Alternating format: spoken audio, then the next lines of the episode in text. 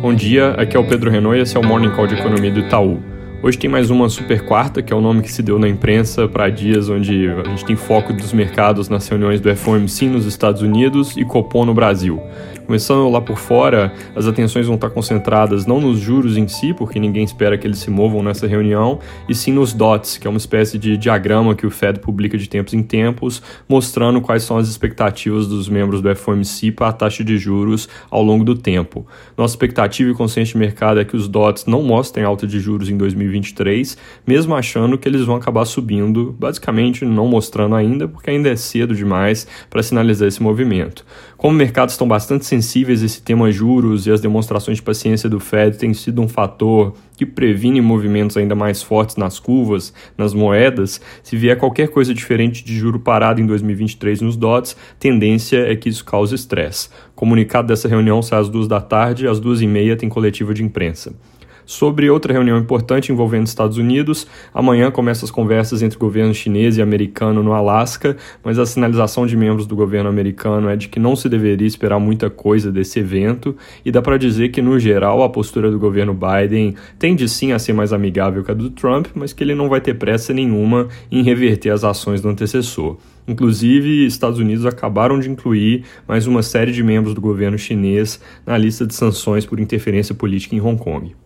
Passando rápido pela Europa, dado que eu já tinha comentado ontem, a EMA, que seria como a Anvisa local, publicou ontem pela segunda vez em poucos dias que não enxerga evidências de que a vacina da AstraZeneca realmente aumente riscos de coágulos e afins e voltou a recomendar o uso do imunizante. Com isso, alguns países que tinham parado a aplicação e iam esperar um pouco pelo parecer da agência, como Alemanha e França, devem voltar a usar a vacina, e aí a Europa como um todo ainda se encaixa na nossa leitura de que deve acelerar bem em termos de vacinação ao longo das próximas semanas. Aqui no Brasil, às seis e meia da tarde, sai o comunicado do Copom. O foco vai ser se eles sobem a Selic para 2,5% ou 2,75%. A nossa expectativa é o primeiro caso, alta de meio ponto, principalmente por causa da incerteza renovada sobre a atividade econômica com o aumento do isolamento. Mas tem boas chances de que o Banco Central venha um pouco mais agressivo e já suba 0,75%, como uma parte do mercado espera. Além do número em si, a comunicação vai ser importante para ter uma primeira ideia do tamanho do ciclo de alta e do ritmo das próximas reuniões.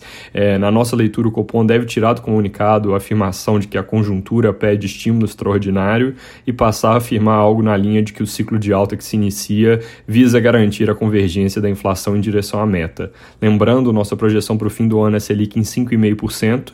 Isso aconteceria com uma alta de meio ponto hoje, duas de 0,75 e depois mais três de meio ponto.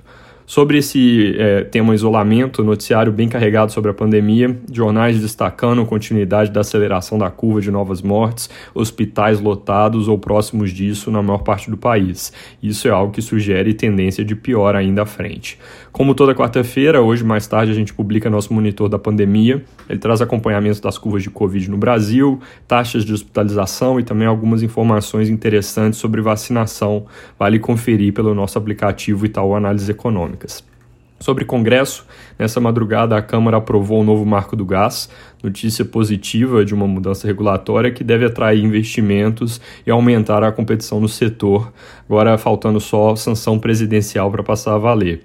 Hoje vale ficar de olho também no marco do saneamento, dado que tem sessão do Congresso para analisar vetos presidenciais, e o principal ponto de atenção é sobre um veto que, se for derrubado, acabaria dificultando a entrada do setor privado nesse mercado de saneamento. Não parece ser o mais provável e talvez nem seja mesmo votado hoje, mas é bom acompanhar. Medida provisória detalhando o auxílio emergencial que podia ser editada ontem ainda não apareceu, talvez seja publicada hoje, aproveitando que tem sessão no Congresso. Lembrando que depois dela ainda vem outra MP para liberar os créditos extraordinários. Falando de dados, ontem o CAGED acabou saindo bem mais forte que o esperado, ele veio com criação de 260 mil postos de trabalho em janeiro, enquanto a nossa projeção e consenso de mercado eram 190 mil. Notícia boa, mas com um dado que está ficando um pouco descolado de outros indicadores, como a pesquisa de emprego do IBGE, que mostra uma retomada acontecendo, sim, mas menos vigorosa, e nesse momento, essa pesquisa do IBGE, a PNAD, ela parece estar tá capturando melhor a realidade do mercado de trabalho. Para terminar, saiu uma pesquisa Datafolha mostrando leve queda da aprovação do presidente Bolsonaro com relação à pesquisa anterior de janeiro, foi de 31% para 30%, e aumento de 4 pontos da taxa de rejeição, que subiu para 44%. Sobre a gestão da pandemia por parte do governo, a taxa de desaprovação subiu de 48% para 54%. É isso por hoje, bom dia.